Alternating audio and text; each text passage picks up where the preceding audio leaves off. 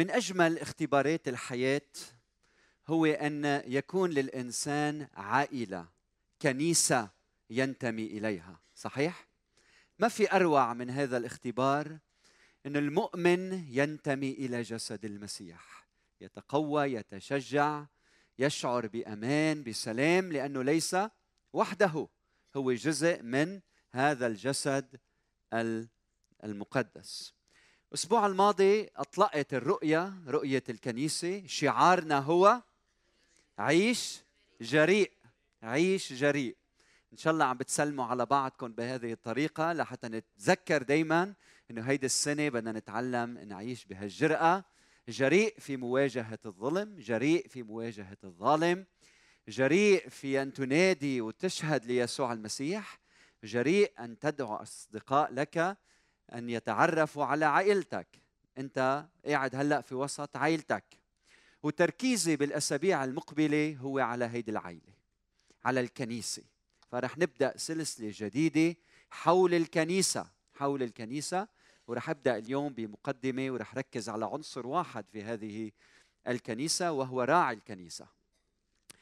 أخوتي بداية عندما نتأمل بالكنيسة ندرك إنه الكنيسة الكنيسة الصحية يعني الكنيسة الصحيحة الكنيسة السليمة الكنيسة المعافية الكنيسة الصحية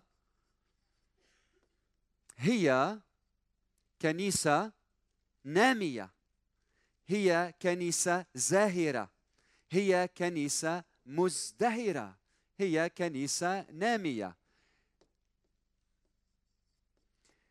إذا الغصن ثابت في الكرمة يعطي ثمرا ثمرا. فالكنيسة الصحية هي كنيسة كنيسة نامية. الطفل إذا كان بصحة جيدة ينمو صحيح؟ فإذا كانت الكنيسة صحية بلا شك هي كنيسة نامية. ولكي تكون الكنيسة صحية ونامية تحتاج أن تكون كنيسة انتبهوا لهالكلمة منظمة. كنيسة منظمة. الكنيسة الصحية هي كنيسة نامية والكنيسة النامية هي كنيسة منظمة. لحتى تنمى تحتاج إلى التنظيم التنظيم. والتنظيم هو خطة إلهية للإنسان. لأنه إلهنا ليس إله تشويش إنما إله سلام إله نظام. والرسول بولس بكورنثوس يقول لنا ليكن كل شيء بلياقة وبحسب ترتيب. بلياقة يعني بأدب. كل شيء بتقوم فيه قوم فيه بأدب. ما تستغل الآخر احترم الآخر. يكون عندك حسن التصرف حسن التعامل مع الآخرين. يكون عندك أدب في سلوكك وبحسب ترتيب يعني بطريقة منظمة. فإلهنا هذا هو إله التنظيم. ومن خلال التنظيم نستطيع أن نعيش الصحة الروحية ونستطيع أن ننمو ونصل إلى كل العالم برسالة الإنجيل. وكنيسة القيامة هي كنيسة منظمة. والتنظيم هو أمر كثير مهم. لماذا؟ لأنه من خلال التنظيم في أمرين بيحدثوا كثير مهمين. التنظيم بيعالج مسألتين أساسيتين. أول وحدة هي السلطة هي السلطة. والأمر الثاني هو المسؤولية المسؤولية السلطة والمسؤولية.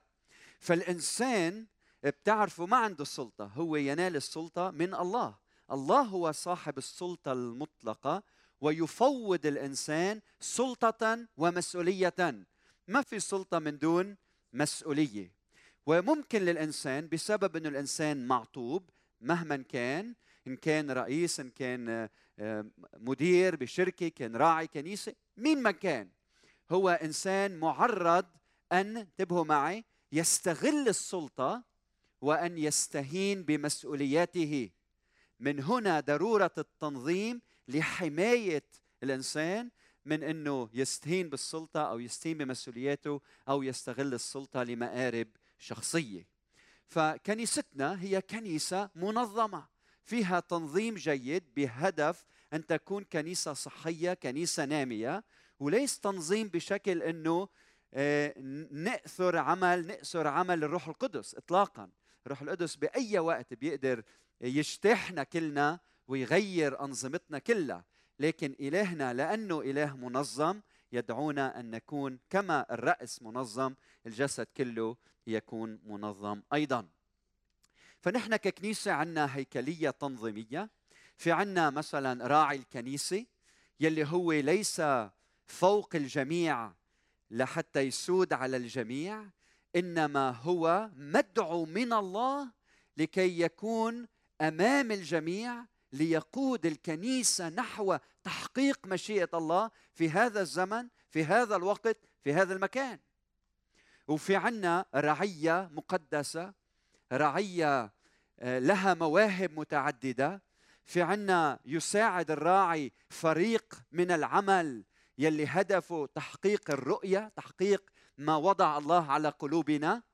من جهة أخرى في عنا كمان مجلس شيوخ يلي دوره إنه يحامي ويحمي الراعي ويحمي عائلة الراعي ويسائل الراعي إذا أخطأ إذا ابتعد إذا آه، بعد عن آه، رؤية الكنيسة وهدف الكنيسة ودعوة وهدف وجود مجلس شيوخ هو أيضا إنه يحافظ على الكنيسة على رؤيتها على رسالتها على عقيدتها على توجهها.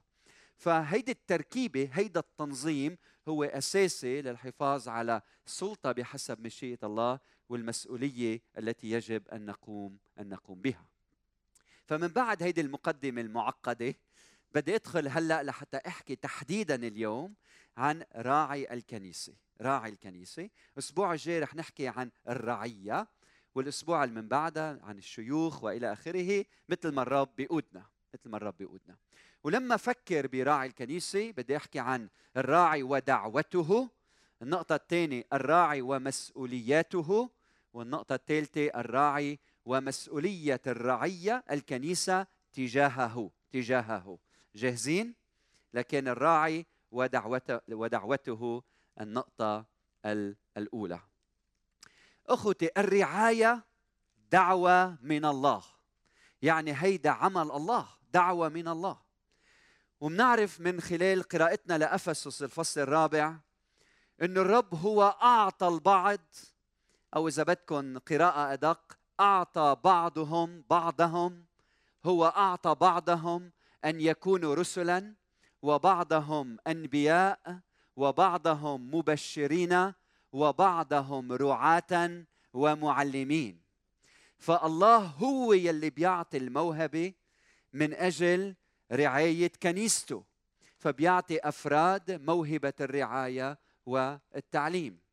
وبأعمال 13 نرى كيف لما كانت الكنيسة مجتمعة وكانت عم بتصوم كيف إن الروح القدس ظهر على التلاميذ وقال أفرزوا لي برنابا وشاول للعمل الذي دعوتهما إليه. فمين يلي بيدعي؟ الله هو يلي بيدعي أفراد لكي يقوموا بتحقيق مشيئته على الأرض. فإذا أنت بدك تعرف إذا أنت شخص مدعو من الله شو العلامات؟ العلامة وأهم علامة هي إنه الله أعطاك موهبة التعليم والرعاية لأنه مستحيل الله يدعيك لأمر معين ما يأمن لك الموهبة لتحقيق هذه الدعوة. وشو يلي يصادق على إنه هيدي الدعوة هي دعوة مقدسة من الله. واحد أنت من الداخل بتشعر بهيدي النار المضطرمة المتهججة فيك يلي بدك تخدم الإنسان والآخر وبدك تعلم الحقيقة وتكون معلم وتكون راعي لكنيسة. بتشعر من الداخل بهذه الدعوة. ما بيكفي إنك تشعر. الكنيسة الشعب الرعيه القاضي الناس اللي حول منك يروا هذه الدعوة فيك. هذه الموهبة في حياتك وهن يلي بيصادقوا على هذا الأمر. تاريخك بيشهد. انظر وين نجحت في الماضي بتاريخك. كل هذه علامات تؤكد بأنه أنت مدعو من الله للرعاية. وصلاة اليوم إنه الرب يدعيك حتى أنت تفكر برعاية الكنيسة. والكنيسة هي مش مبنى هي جماعة. فممكن تكون بمكان عندك 10 15 واحد. وعم ترعاهم وعم بتعلمهم. انت راعي على هذه الجماعة. صلاتي أن يدعوك الرب اليوم لتقوم بهذا العمل المقدس. بيقول الكتاب المقدس إن ابتغى أحد الأسقفية فماذا يفعل؟ فيشتهي عملا صالحا. يعني إذا أنت بتشتهي هالشغلة هيدا شيء مقدس هيدا شيء كتير حلو. هنيئا لك إذا عندك هيدي الدعوة. هنيئا لك إذا الله بيدعيك لحتى تغير التاريخ من خلال تغيير قلوب الناس وتحويلهم من إلى لحتى تعمل هيدا التحويل بعمل الروح القدس من خلالك. وتنادي بيسوع المسيح وتعلم الحقيقة وتشهد عن عمل الرب وترعى كنيسة المسيح. ما في أجمل من هيك من هكذا دعوة من دعوة كهذه. فصلاتي انه الرب اليوم يكون عم بيحرك قلبك أنت وعم تسمعني في كل مكان. الكنيسة هي رجاء العالم. والكنيسة عملها عمل شامل ومتكامل تهتم بالإنسان بكليته. فلما الله يدعيك للرعاية عم يدعيك لتقوم بعمل مقدس. والله بفتش على النخبة النخبة لحتى يهتموا بعروسته صح؟ هيدي عروسة المسيح الكنيسه فهو بفتش على النخبة. مش النخبة يعني الأشخاص الكاملين اطلاقا اطلاقا. لكن الأشخاص يلي عندهم حياة مقدسة شخصية مفروزة له. شخصية ناجحة نجاح إلهي. يعني إذا أنت شخص بتشعر بهيدي الدعوة أنت إنسان ناجح في بيتك ناجح في حياتك. اوعى تفكر انه شخص مش طالع من امره شيء هيك هيك مش طالع من أمر شيء خليني اطلع على كلية هاللاهوت. ادرس لي ثلاث سنين وصير راعي كنيسة. هل هيدي دعوة الله للإنسان؟ ابدا. هل هيدي مشيئة الله؟ ابدا. إذا ما فيك تنجح ببيتك وبعملك كيف الله بده يدعيك إنك ترعى كنيسة الله؟ كنيسة الله. كيف؟ ومن جهة أخرى بيقول تشارلز بيرجن إذا أنت إنسان محامي وناجح بالمحاماه وناجح ومكتف. عندك اكتفاء. معناتها الله ما عم يدعيك على الرعاية. لأنه هالعمل المحاماة هالعمل اللي عم بتقوم فيه كمحامي هو دعوتك. هيدي مهنتك دعوتك. لحتى من خلال هالمهنة تخدم الله وتمجد الله. إذا أنت طبيب ناجح بالطب ومكتف باللي عندك شاعر بخي أنا مكتفي هيدي دعوتي لكن هيدي دعوتك. لكن إذا أنت محامي أو طبيب أو رجل أعمال أو معلم أو أو أو أو أو, أو لكن من جوا في نار في داخلك على طول عم تشعر يا رب أنا مش قادر مش قادر مش قادر كون هون فقط أنا دعوتي أكثر من هيك بمكان آخر. أعظم شرف يعطى للإنسان أن يكون خادم ليسوع المسيح. فهيدي دعوة مقدسة مشرفة. فهنيئا لك إذا الله دعاك لحتى تكرس حياتك وعمرك في خدمة كنيسة المسيح والعالم والعالم يلي حطه بين إيدينا. نعم الرعاية دعوة والرب بيعطيك الموهبة لحتى تقوم وتحقق دعوة الله لحياتك. ثانيا راعي الكنيسة ومسؤولياته الأساسية الأساسية. افتحوا معي سفر الخروج اقرا عليكم نص من العهد القديم ونص من العهد الجديد لحتى من خلال هالنص هو يوجه الراعي كيف بده يخدم وشو لازم يعمل. واضح؟ فبدنا نتعلم عن مسؤولية الراعي من خلال نصين من الكتاب المقدس سفر الخروج وأعمال الرسل. خروج 18 12 ل 21 النص موجود قدامكم. فأخذ يثرون حمو موسى محرقة وذبح لله. وجاء هارون وجميع شيوخ إسرائيل ليأكلوا طعاما مع حمي موسى أمام الله. وحدث في الغد أن موسى جلس ليقضي للشعب. فقعد موسى وهالشعب تجمع حول منه. فوقف الشعب عند موسى من الصباح إلى المساء. وخينا موسى شو عم يعمل كل النهار؟ يقضي للشعب. فلما رأى حمو موسى كل ما هو صانع للشعب قال ما هذا الأمر الذي أنت صانع للشعب؟ ما بالك جالسا وحدك وجميع الشعب واقفا واقف عندك من الصباح إلى المساء؟ هلا يمكن موسى كان شاعر بشعور جيد. آه كل هالشعب حواليه وهو من الصبح للمساء كلنا بدنا رضا موسى وبدنا نشوف موسى آه، كيف بيقدر يساعدنا كيف بحل مشاكلنا. فقال موسى لحميه إن الشعب يأتي إلي ليسأل الله. بده يعرف مشيئة الله. لوين بيروح؟ عند الخادم مش هيك؟ عند الراعي. بيسأله لأنه الراعي عنده الحكمة والمشورة أنه يوجهنا. وإذا كان لهم دعوة يأتون إلي فأقضي بين الرجل وصاحبه وأعرفهم فرائض الله وشرائعه. فقال حم موسى له ليس جيدا الأمر الذي أنت صانع؟ ولو عم أخدمك يا رب كل النهار. عم له لا ليس جيد. اللي عم تعمله مش مزبوط فإنك تكل أنت وهذا الشعب الذي معك جميعا لأن الأمر أعظم منك أعظم منك. لا تستطيع أن تصنعه وحدك.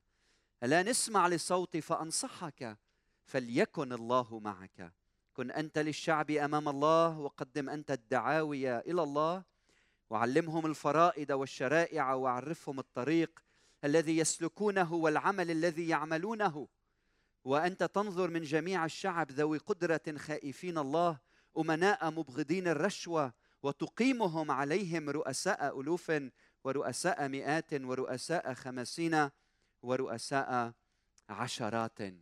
فتعالوا نتأمل مع بعض شو مسؤولية الراعي في هذا النص. أول آية عدد 19 تقول والآن اسمع لصوتي فأنصحك فليكن الله معك.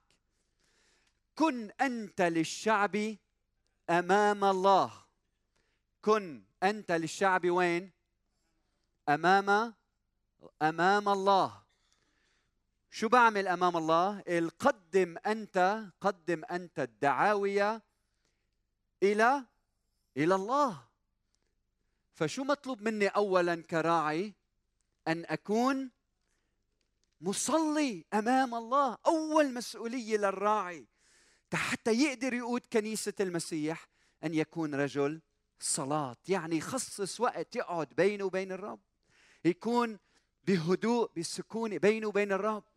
وإذا الراعي ما بيخصص بداية النهار بينه وبين الرب كيف يستطيع أن يقود جسد المسيح وكنيسة المسيح؟ فهيدا الوقت هو يلي بيصرفه بينه وبين الرب. يلي فيه بياخد هم الكنيسة مشاكل الكنيسة هموم الكنيسة أمراضنا أوجاعنا وبنصرخ إلى الرب. نقول له يا رب دخيلك. اشفي فلان؟ بارك فلان ساعد فلان فتح عينين فلان جذوب فلان؟ لإلك. أمين؟ هيدا دع إذا أنت بدك تصير راعي كيف ركبك؟ كيف حياتك المصلية؟ قديش عندك وقت بتصرفه بينك وبينه؟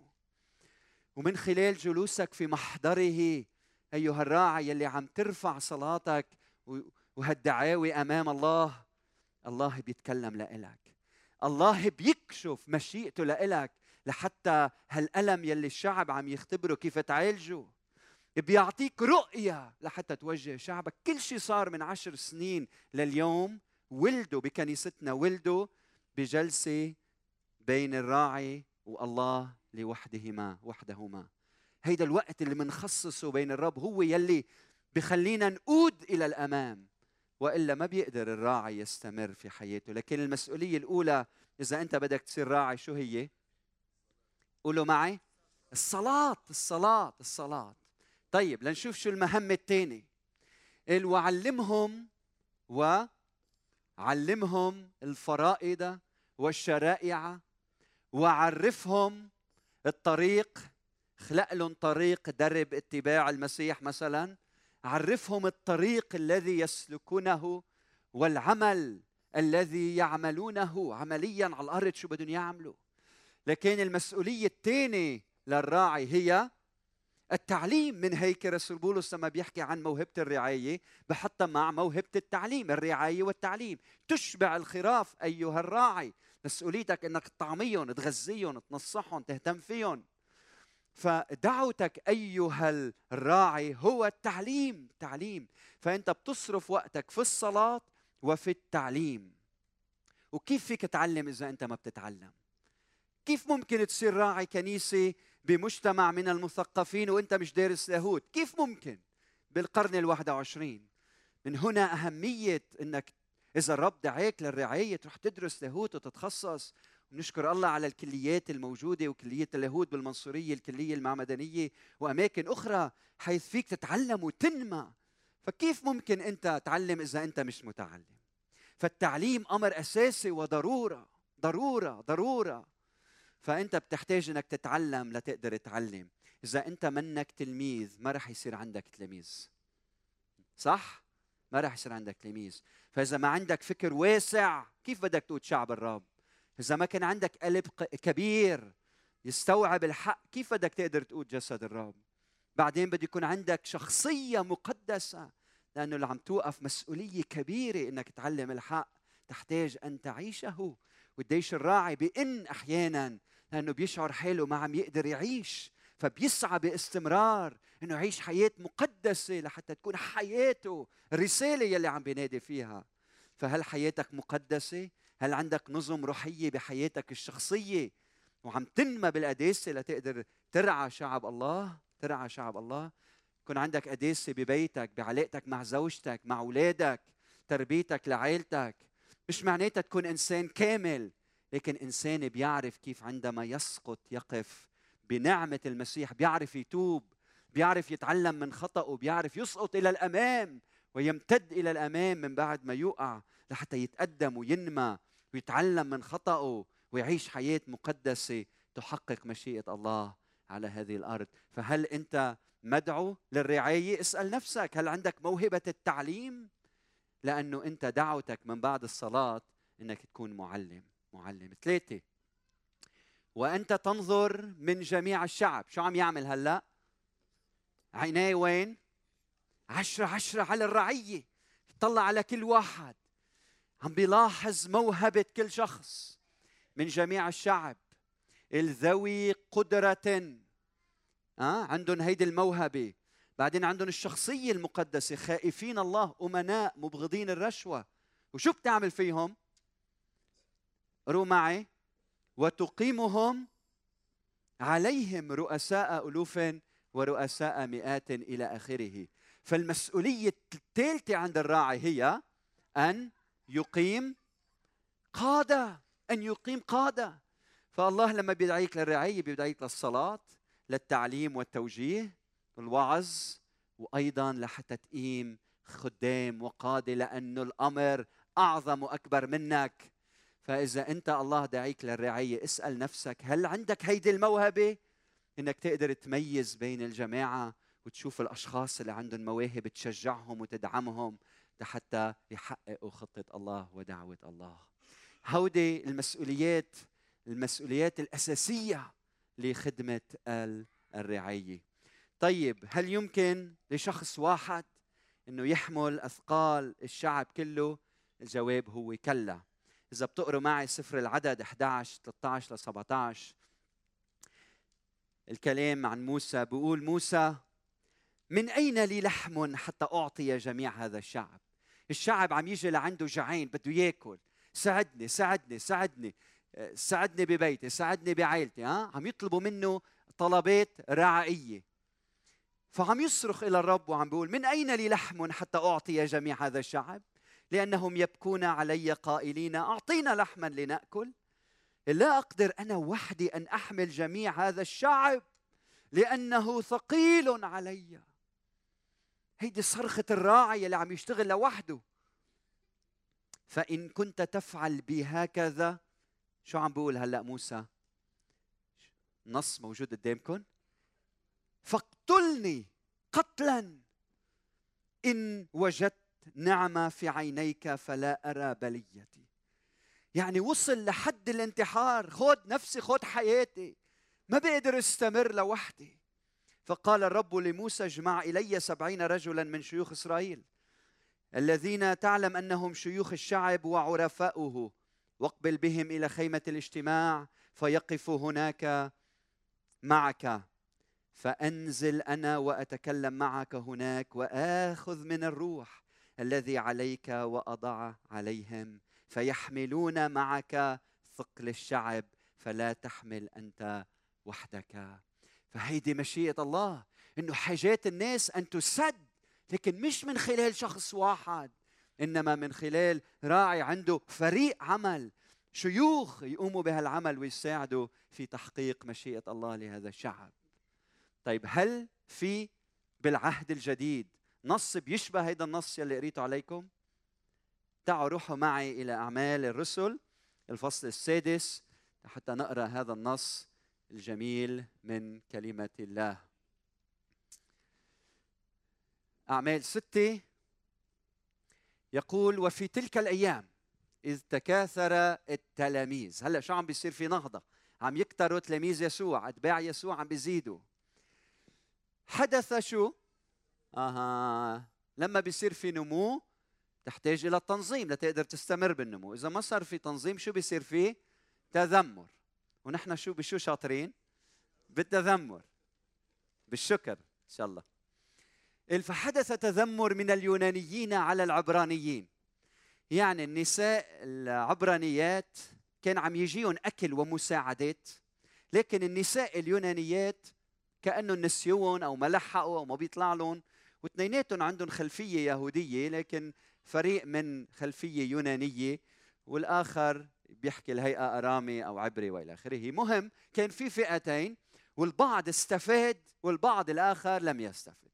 فصار في تذمر من اليونانيين على العبرانيين أن اراملهم كنا يغفل عنهن في الخدمة اليومية. كانوا تري يوزعوا مساعدات يومية أو آه، وجبة طعام للعيال وللأرامل خاصة يلي ما بيقدروا يتساعدوا.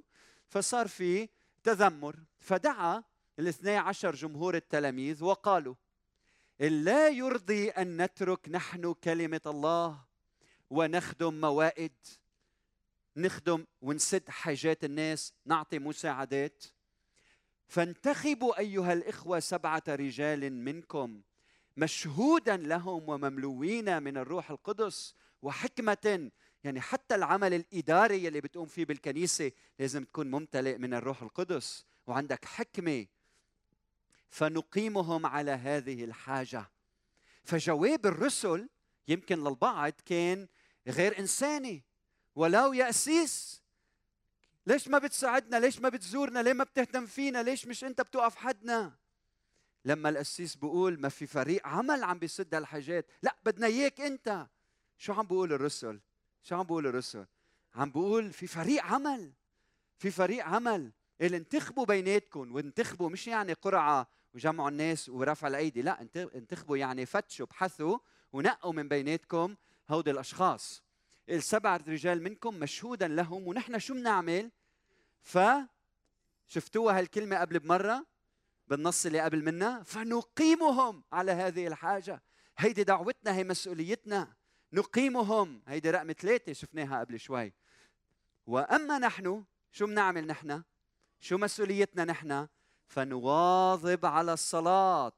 هيدي رقم واحد. وخدمة الكلمة رقم اثنين نواظب على الصلاة يعني الصلاة الجماعية الصلاة بمحضر الله الصلاة الفردية يعني التعبد يعني الجلوس في محضر الله لمعرفة مشيئة الله إرادة الله لأجل الجماعة. وخدمة الكلمة شو يعني؟ وكانوا يواظبون على تعليم الرسل. أعمال الرسل الفصل الثاني. هو التعليم خدمة الكلمة هو الكرازة هو التبشير هو الوعظ هو التوجيه هو التوبيخ هو التشجيع هو آه، تعزية الناس من خلال الكلمة المقدسة. فدعوة الراعي أن يكون رجل يصلي يعلم ويقيم القادة.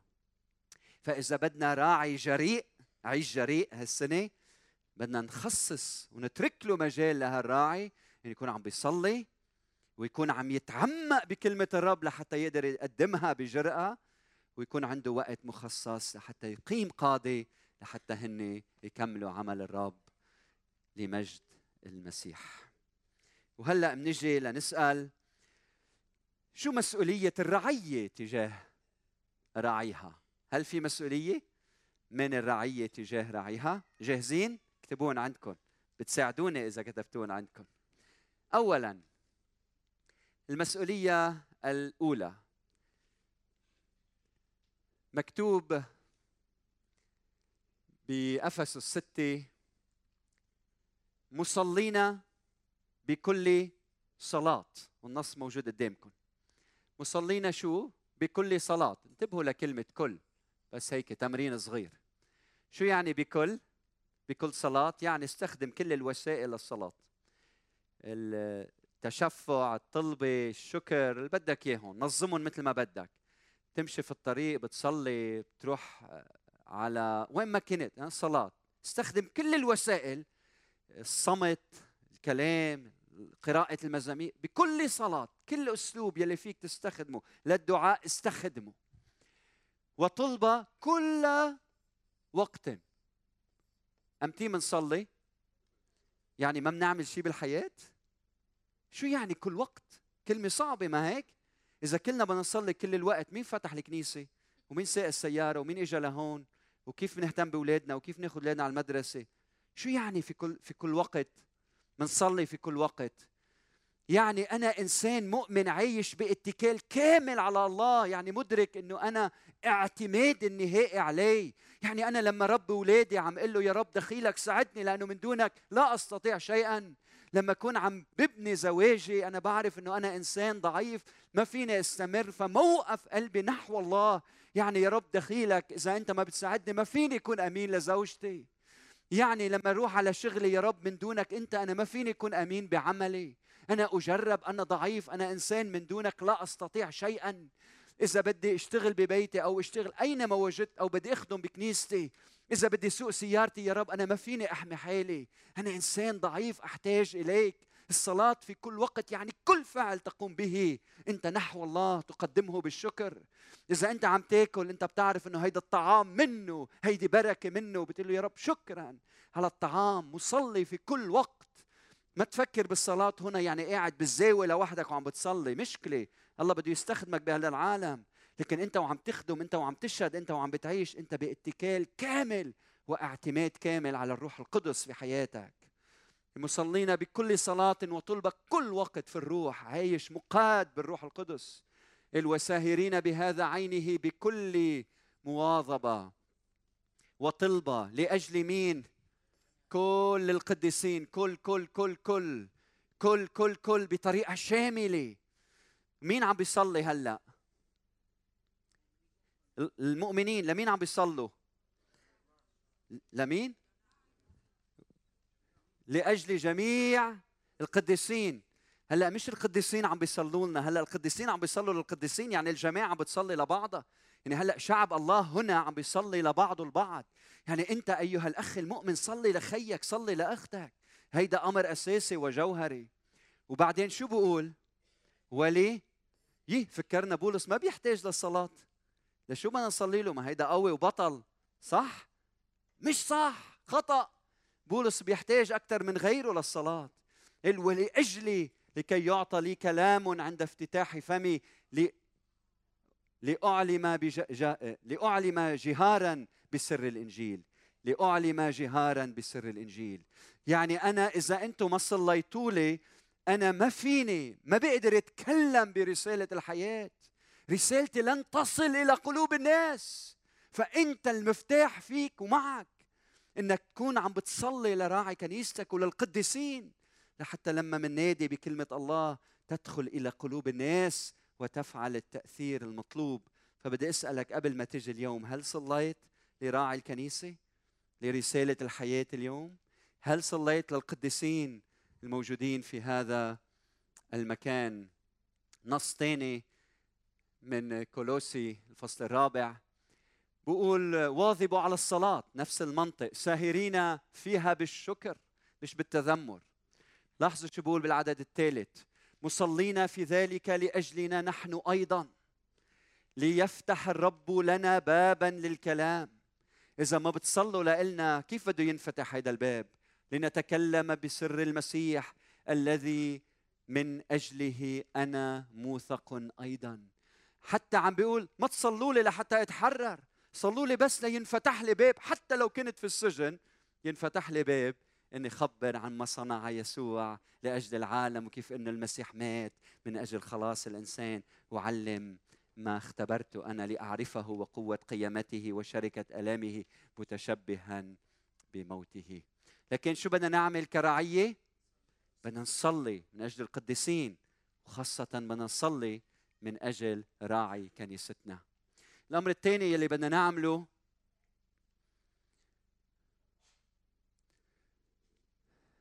قروا معي. شو أول كلمة؟ أطيعوا. أطيعوا. النص موجود قدامكم من عبرانيين 13 أطيعوا مرشديكم.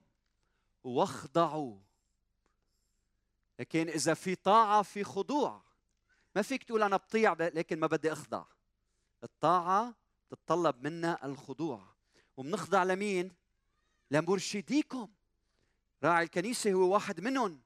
يلي بيرشدوكم يلي بيعلموكم يلي بيوجهوكم.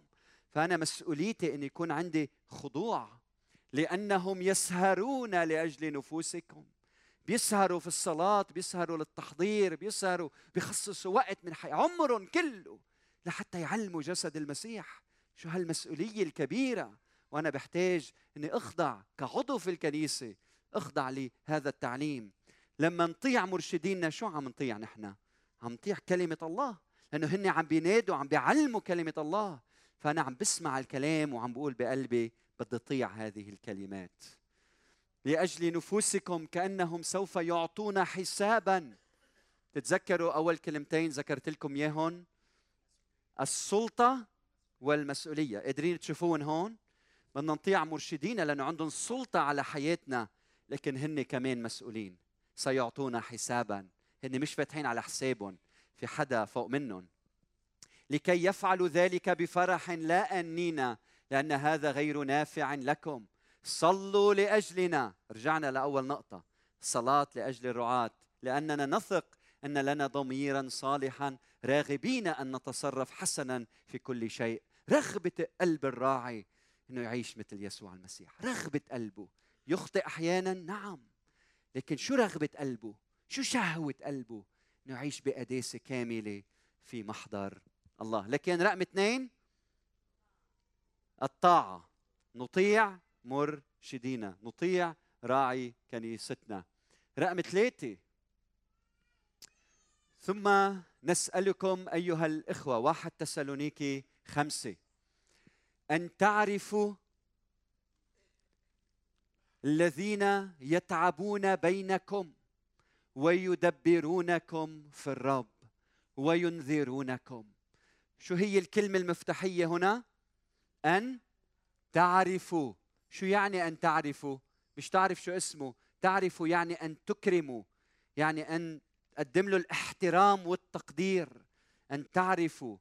إذا بدكم ترجمة أخرى يلي ممكن تساعدكم بتقول نسألكم أيها الإخوة أن تكرموا الذين يجهدون بينكم ويرعونكم في الرب وينصحونكم وأن تعظموا شأنهم بمنتهى المحبة. وأن تعتبروهم كثيرا جدا في المحبة. فنحن مطلوب منا انه نقدم لهم الاحترام والإكرام ونحبهم ونحبهم في المحبة. أنا ما بعمل هيك لأنه مجبور أعمل هيك لأنه حدا جبرني. أنا بعمل هيك في المحبة لأنه هيدا الراعي بعرف قديش بضحي من أجلي. بحبه بحبه لأني بحبه بكرمه وبقدره. لأني بحبه بحكي عنه بالمنيح بخبر عن الأمور اللي عم بتصير. والكلام مش بس عن راعي واحد انتبهوا عم يحكي عن كل شخص يرشدك بالحياة كل شخص بيساعدك كل شخص بيوجهك. فقدم له المحبة والإكرام وقدره على عمله. وأخيرا رابعا وأخيرا وهيدي من عندي بدكم تسمحوا لي فيها. هيدي ما عندي شاهد كتابي عندي شاهد كتابي بس هلا رح تفهموا علي. رابعا شو مسؤولية الرعية تجاه راعيها النقطة الأخيرة أن نهيئ رعاة في بيوتنا. مسؤوليتنا كرعية أن نهيئ رعاة في بيوتنا. لما بتأمل بصفات الراعي أو الشيخ أو الأسقف يلي بيحكي عنه الكتاب المقدس بقول أنا أنه هيدي الصفات لا تشكل أساسا إلا في البيت. وأرجوكم انتبهوا لهالنقطة بطيطس واحد سبعة لتسعة مكتوب لأنه يجب شوفوا صفات الأسقف. أي إذا بدنا أسقف شو الصفات اللي لازم يتحلى فيها؟ يجب أن يكون الأسقف بلا لوم كوكيل الله؟ انتبهوا هو منه سيد البيت هو منه سيد الكنيسة. هو وكيل هو مجرد وكيل من الله. الغير معجب بنفسه. يعني بيعرف حاله ولا أكثر ولا أقل. ولا غضوب ولا مدمن الخمر ولا عنيفا منه ضراب ولا طامع في الربح القبيح. بل مضيفا للغرباء محبا للخير قنوعا متعقلا بارا عادلا ورعا تقيا ضابطا لنفسه. ملازما للكلمة الصادقة التي بحسب التعليم لكي يكون قادرا أن يعظ بالتعليم الصحيح ويوبخ المناقضين. يعني هيدا الراعي يلي بدنا إياه يرعى بدنا نحن كرعيه ننظر بأولادنا كل يوم الصبح ونشوف كل واحد منهم بده يصير عنده الشخصية يلي بتأهله يوما ما إذا الرب دعاه للرعاية يكون جاهز. وهي لما تطلعوا بهيدي الصفات هي الصفات نتمناها لكل مؤمن لكل مؤمن حقيقي. فاسمعيني أيتها الأم واسمعني أيها الرجل أيها الأب. كل لحظة بتصرفها مع ابنك أنت عم بتشكل شخصية مقدسة وعم بتحضره لرعاية شعب الله. كل حب بتفيض بفيض منك فيه. هيدا الدفء اللي بتعطيه بمكنه لحتى بالمستقبل يقدر يحب كنيسة المسيح ويلي بيخسروا بالطفولة ما رح يقدر يعوضه بكل حياته إلا بمعجزة إلهية بحياته كمؤمن. اسمعني منيح دورك مهم. فكر بولادك فكر بالجيل الجديد. مسؤوليتنا نحن إنه نقيم خدام للرب والأمر بيبدأ مش بالكنيسة ولا بمدرسة الأحد الأمر بيبدأ ببيتك بعائلتك بدي أسألك أنت هل بتشوف اولادك خدام ليسوع المسيح؟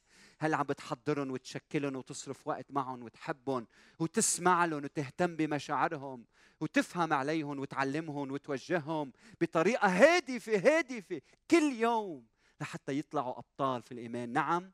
آمين. آمين. هيدي مسؤوليتنا تجاه راعينا وتجاه الكنيسة إنه نقيم راعي من بيوتنا لحتى لما الرب يدعينا نقول له يا رب نحن جاهزين للعمل نحن جاهزين للخدمة.